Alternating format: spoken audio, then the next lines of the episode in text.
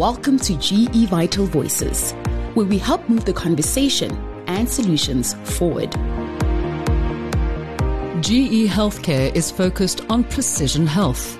Doctors, nurses, and clinicians are often under resourced and overburdened, and COVID 19 has brought this front and center.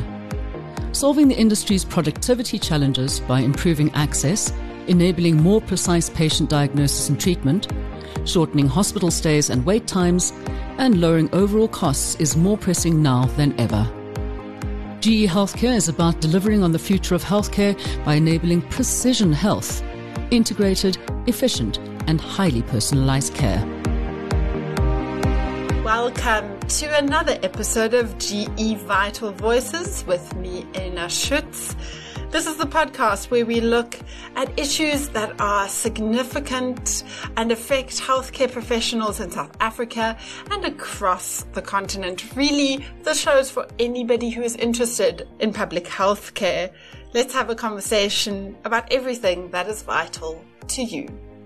I remember quite clearly talking to a friend a few years ago about some minor illness that they had, and they were saying they were going to go to the doctor and were hoping for some clarity. And I said offhandedly, I hope he can help you. And they stopped me and said, She, my doctor, is a woman. And it's such a small, innocuous conversation, but it's stuck with me all these years because as someone who actively works to promote gender equality in healthcare, I caught myself making an assumption that when somebody says doctor, I think of a man in a white lab coat, not a woman. And so it is unfortunately the case that these kinds of stigmas still remain throughout our healthcare system even though the majority of medical students coming into the system at the moment are overwhelmingly female. And yet when we look at doctors in particular, a 2021 study showed that while the ratio of female doctors to the South African population has increased in the last two decades, it is still much lower than the ratio of male doctors. And that ratio has also increased. So it's definitely something that we need to look at. And that's why today on the show, I am once again speaking to movers and shakers in the healthcare industry who just so happen to be female. I have two wonderful ones with me today. Belinda Ngongo is the founder of Pan African Women in Health. It's an organization that connects with over 200 women across the African continent who are leaders in healthcare, putting them at the forefront. And she herself has worked in the global healthcare space for many years. And then I also have Zita van Zyl, who is the deputy head of Netcare's Emergency Operations Center in South Africa. It is a high pressure environment, as you can imagine, where she and her staff are often the very first point of call for somebody in a medical crisis. And many of her team are women and they see a wide range of medical issues across the population. Thank you both for joining me for this conversation. Belinda, let's start with you. What has your experience been in public health care and what led you to form an organization specifically for African women? Thank you very much, Elna. And I think, as you said, you know, the public health healthcare space is female dominated. I think around 77% of the workforce are women, but at leadership positions, executive, the C suite, you know, you still have a lot of male. And, you know, what we've seen as well is a lot of women uh, are scared of asking what they want. You know, for example, women are scared for, to ask for new promotion. You know, women are scared, you know, to ask for a pay rise because they don't want to destroy the relationship. So women tend to be kind of left behind, I would say. And then you still have a lot of males that are dominating the space. And I think when you even look at the regional or even at a global level, in certain rooms, because I've been privileged to enter many rooms, you know, to sit in many rooms, I feel like I felt like I was sometimes uh, there were not a lot of people that looked like me. So I realized that it was time to actually create a movement or form an organization that will help support African women that were interested in joining the healthcare space. And I feel like, you know, this is helping really build the next generation uh, as we move uh, towards a very diverse uh, environment. Mm. Zita, you are on the ground in one of these spaces. Have your experiences echoed what Belinda is saying? Well, look, in emergency services, it's always been a male dominated field. It is a very, um, in the road operation setting, it is very uh, labor intensive and traditionally that's always been um, sort of a male role. But as we have moved forward in healthcare, being more evidence based, being more clinically sound, we've actually discovered that uh, women tend to excel on the clinical front.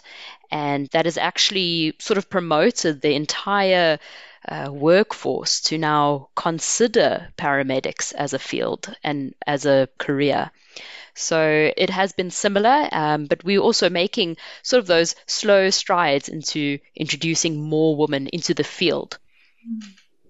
That makes a lot of sense and is exciting that we see this change. Belinda, you have your own experiences, but you also speak to so many different women and support them. What are the kinds of common challenges you are seeing specifically for female healthcare professionals? This is a great question. And I think it's especially when you look at the, the continent, the African continent, and even when you look at South Africa, a lot of women complain that, especially young women, complain that they, they lack role model. Second thing, you know, they lack mentorship. They don't know who to go to when they have problems. There's a term that I use, and many people use it in public healthcare, called the missing middle. We tend to focus a lot on the poor and then know what, let's give more money to the poor, let's build education for the poor. And then we, we focus on the women that have more experience, that are really starting their leadership journey. But then there's young women that are, that just finished school, uh, that are about to enter the workforce, you know, that don't know where to go. You know, and I call that the missing middle. And, and I think it's important that, you know, we, we put resources and energy to really uplift that group of young people you know, because those are the people that are lacking, as I say, the role model. You know, they, they don't know where the opportunities are. They lack the mentorship. You know, so I think these are some of the common uh, challenges that we, we, we face as women. Mm. And I think that's so true that across the board, once you're in a position of leadership or you are seen in your field in some way, suddenly all these resources and opportunities and people want to have coffee with you and it often will feel like all of those symposiums and whatever form that support might come in. Where was that when actually really needed it and you were feeling so alone perhaps or without the support? So I love that you're focusing on supporting people across a range of spaces. Zita, before I ask you something on a more positive note, do you want to comment on this and the challenges? Just adding on what uh, Belinda said, it's it's amazing that you know you focus on all groups, not just um, a certain section. It's it's also unfortunate, I should say, that in our pre-hospital care environment, progressing to the different steps of where you would start out as a basic life support, go up to an intermediate life support, and advanced life support, it is very difficult to progress through those steps. But now, through a couple of changes from um, our governing body, we at least now have the mechanisms to start empowering people to, you know, progress in their careers. That's wonderful. That's good to hear. I feel like this conversation is really showing a little bit of both sides, what still needs to be done, but also that these things are being addressed in some ways. So looking, as I said, a little bit more on the positive side, Zita, you work in an environment that's incredibly high stress. You have to have your wits about you and people do that in different ways. Are there particular strengths perhaps that you see yourself and your female colleagues bringing to this space? I think one of the biggest strengths um, I think unique to women is that we have this inherent ability to care and we have that inherent um, compassion, which is something that, um, you know, sometimes lacking in healthcare in general.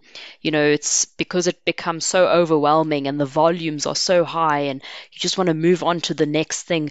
And sometimes we tend to forget that there's a person there, there's a person going through something. And um, a unique uh, characteristic to have that is a, it's fantastic to see where you just hold her hand while she's going through something. Hold his hand while you know we're busy treating him and that little moment of compassion really really goes a long way. And i find that a lot of women tend to do that naturally. And um, it's a very good strength to have in our environment as well as being able to multitask.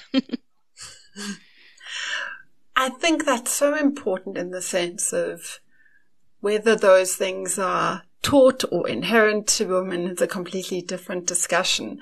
But it's so important that it's present, whether that's coming from female or male or whoever, but that there are healthcare workers who are modeling and showing and providing that kind of human care, um, that it's not just organs and bloods and strategies, but also a human going probably through the worst day of their life, even if it's just a Tuesday for you.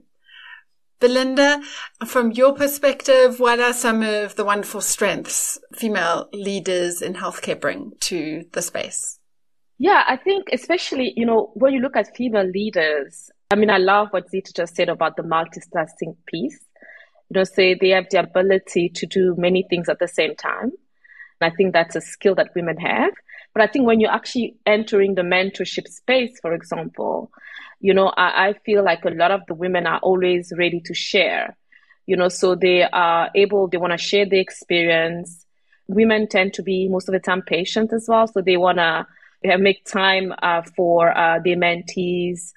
But uh, also, what is very important is I think that, you know, when you look at education wise, I think women are always want to learn, you know, because I think we've always seen ourselves as a little bit, a little bit, uh, not a little bit inferior. So we always want to keep up to speed and learn and learn and learn and learn and learn. And I always say, you know, like for example, when you see a job description, you know, if somebody is looking for a new job, for a guy, he will just look at the thing only maybe when he looks at the requirement, although he would only feel, let's say, 50% of what the requirement asks, he'll go ahead and apply. But a woman will look at the job description and say, you know what, I don't have this experience. I lack 20 years experience. I will not apply for it. But, you know, because they want to kind of make sure that they're ticking every single box before they apply for the job, which is a good thing, but it's a bad thing because we kind of left behind again. And then the men's are going above us. So I think that women have amazing skills, you know, but I think what we need to do is really to not to be shy about sharing them. We're not, we shouldn't be shy about being out there. We shouldn't be shy about speaking our minds and I think for me, it's going to lead us to a better world and a better place. I think the striking thing for me about that example you gave is as soon as you say it out loud and you hear it from somebody else, it's a good reminder of, oh, I do do that. I do look at job descriptions and when it says six years, I think, or I need eight or whatever it might be. And that's really the power also of these kinds of conversations, women or just people in healthcare speaking to each other. And that's where I want to segue into mentoring. And I know your organization and you yourself do a lot of mentoring and support in different ways, conferences. So Belinda, what really acts as useful support to women? Especially not just in leadership positions, but in positions of high stress, of very, you know, busyness. I think of most healthcare workers in South Africa. They're busy doing their jobs. They might not really have time to go and seek out support. So from your experience, what works? No, I think this is a very good question. And I think, you know, for us, our organization, I mean, it's called the Pan African Women in Health. And I think what the, the approach that we've done is it's like dating. You know what I mean? And I always say, you know what, the mentor and the mentee have to match. You know, and then they start dating. And really, you know, you want to make sure that, you know, uh, first of all, the mentee admires, you need to admire the person. You need to look at the person who, who you aspire to be your mentor, to have, you know, there's something that attracts you about them. It's maybe the career path, it's how they behave, you know, teach, you know, admire them. And then the second thing that uh, we need to look at the person who who's passionate about helping mentees because you don't want to get a very busy person every time you talk to them they'll be like oh I'm busy today I can't talk to you you know so you have to make sure you know you make sure you balance it and make sure you reach out to somebody that has passion for helping people. And then the other thing is you also have to reach out to a person who's ready to share the experience because sometimes in a world where it's so competitive, some women just want to keep everything to themselves. You know, they don't want to tell you where the next big opportunity is coming. So really you need to be with a person who will be happy to say, you know what, I'm happy to share my story. But also I think what is important is the mentor also has to be recipient because I feel, you know, we need to also deal with what we call reverse mentorship. You know, as a mentor, because I've experienced, I mustn't think that I know it all. You know what I mean? I should also say, you know what, I'm also learning from my mentee. What is the environment? What are the challenges? So that this is going to help me guide the mentee. And, and also important for uh, women that are really into uh, supporting younger generation is to make sure that they don't dictate, but they guide the mentee in a way that they can thrive and they can uh, succeed in the years to come, both personally and professionally. Because I believe that there is really a blurred line uh, at some point between personal and professional. I mean, if you in a bad mental state, you will not advance in your career. You know what I mean? So as mentor, we should be able to really balance those two. And, and I think that's kind of how I'll answer your question.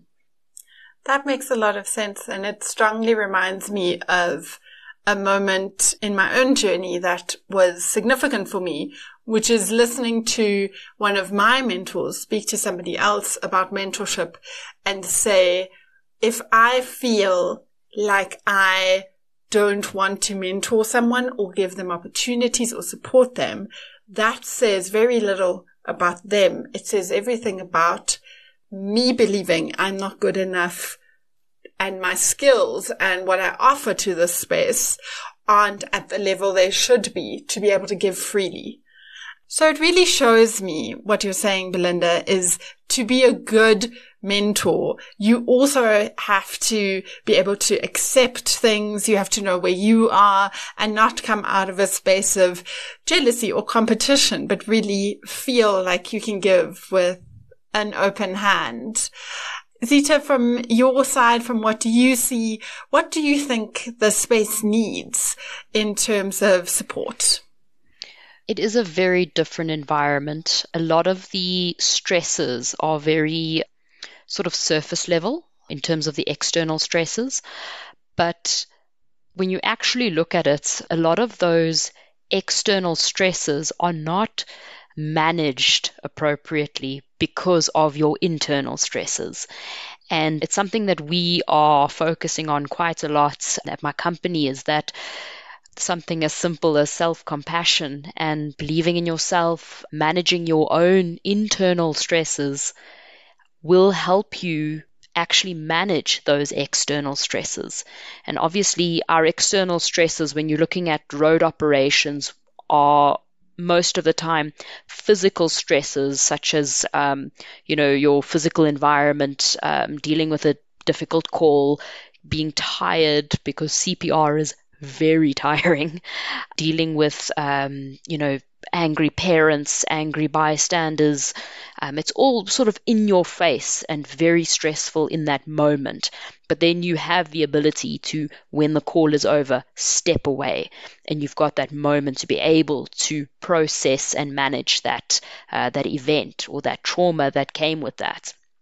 When you're in the call center environment, um, it's obviously telephonic, or we may be doing a virtual consultation with somebody, usually those situations it's all sort of audio and some are visual but you're not physically there in that moment so it's a little bit different but the stressor there is more volume related where you've just logged a call with a screaming mother, her baby's, you know, in trouble.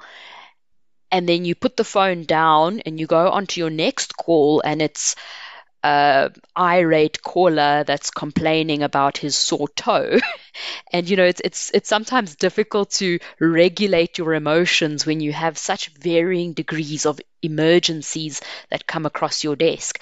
Um, and we unfortunately a large portion of our calls are not emergencies. Um, so you kind of have to kind of struggle with the I just dealt with a real emergency and now I'm dealing with a non emergency. But you have to treat those two people exactly the same because it is their emergency to their understanding. So you kind of have to understand the perception as well. Like I said, it's two sort of different stresses that you have to deal with, but you're only able to adequately deal with them if you in yourself are able to.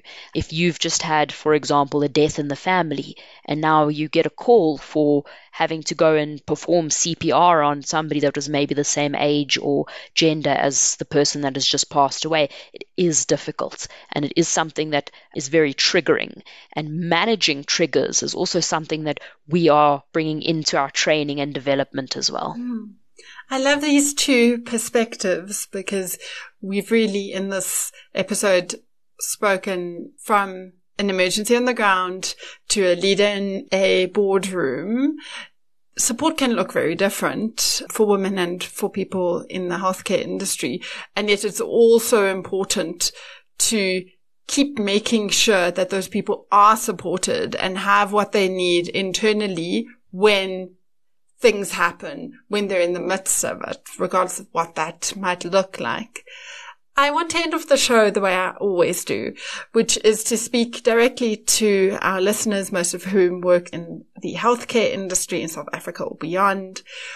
Belinda, what would you want our listeners to really take away from this conversation? I think I'll just add with a simple sentence. If you are seated at a table, pull another chair you know, don't sit on your own. Just make sure you pull another chair for another woman, and the other woman can also pull another chair for another one. Then we will equally partake and contribute to social impact in the world. And Zita, from your side, from your perspective, what would you love for healthcare workers to take away from this conversation?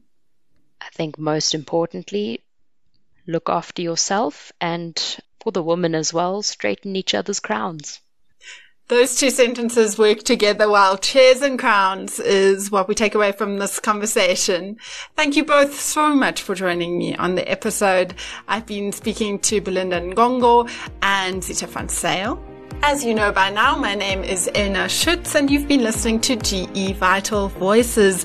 We release new episodes every month and you can find us wherever you get your podcasts. Find us on LinkedIn and Instagram, or for more on GE Healthcare, visit gehealthcare.com. Till next time. Healthcare has never been more accessible, intelligent, or dynamic.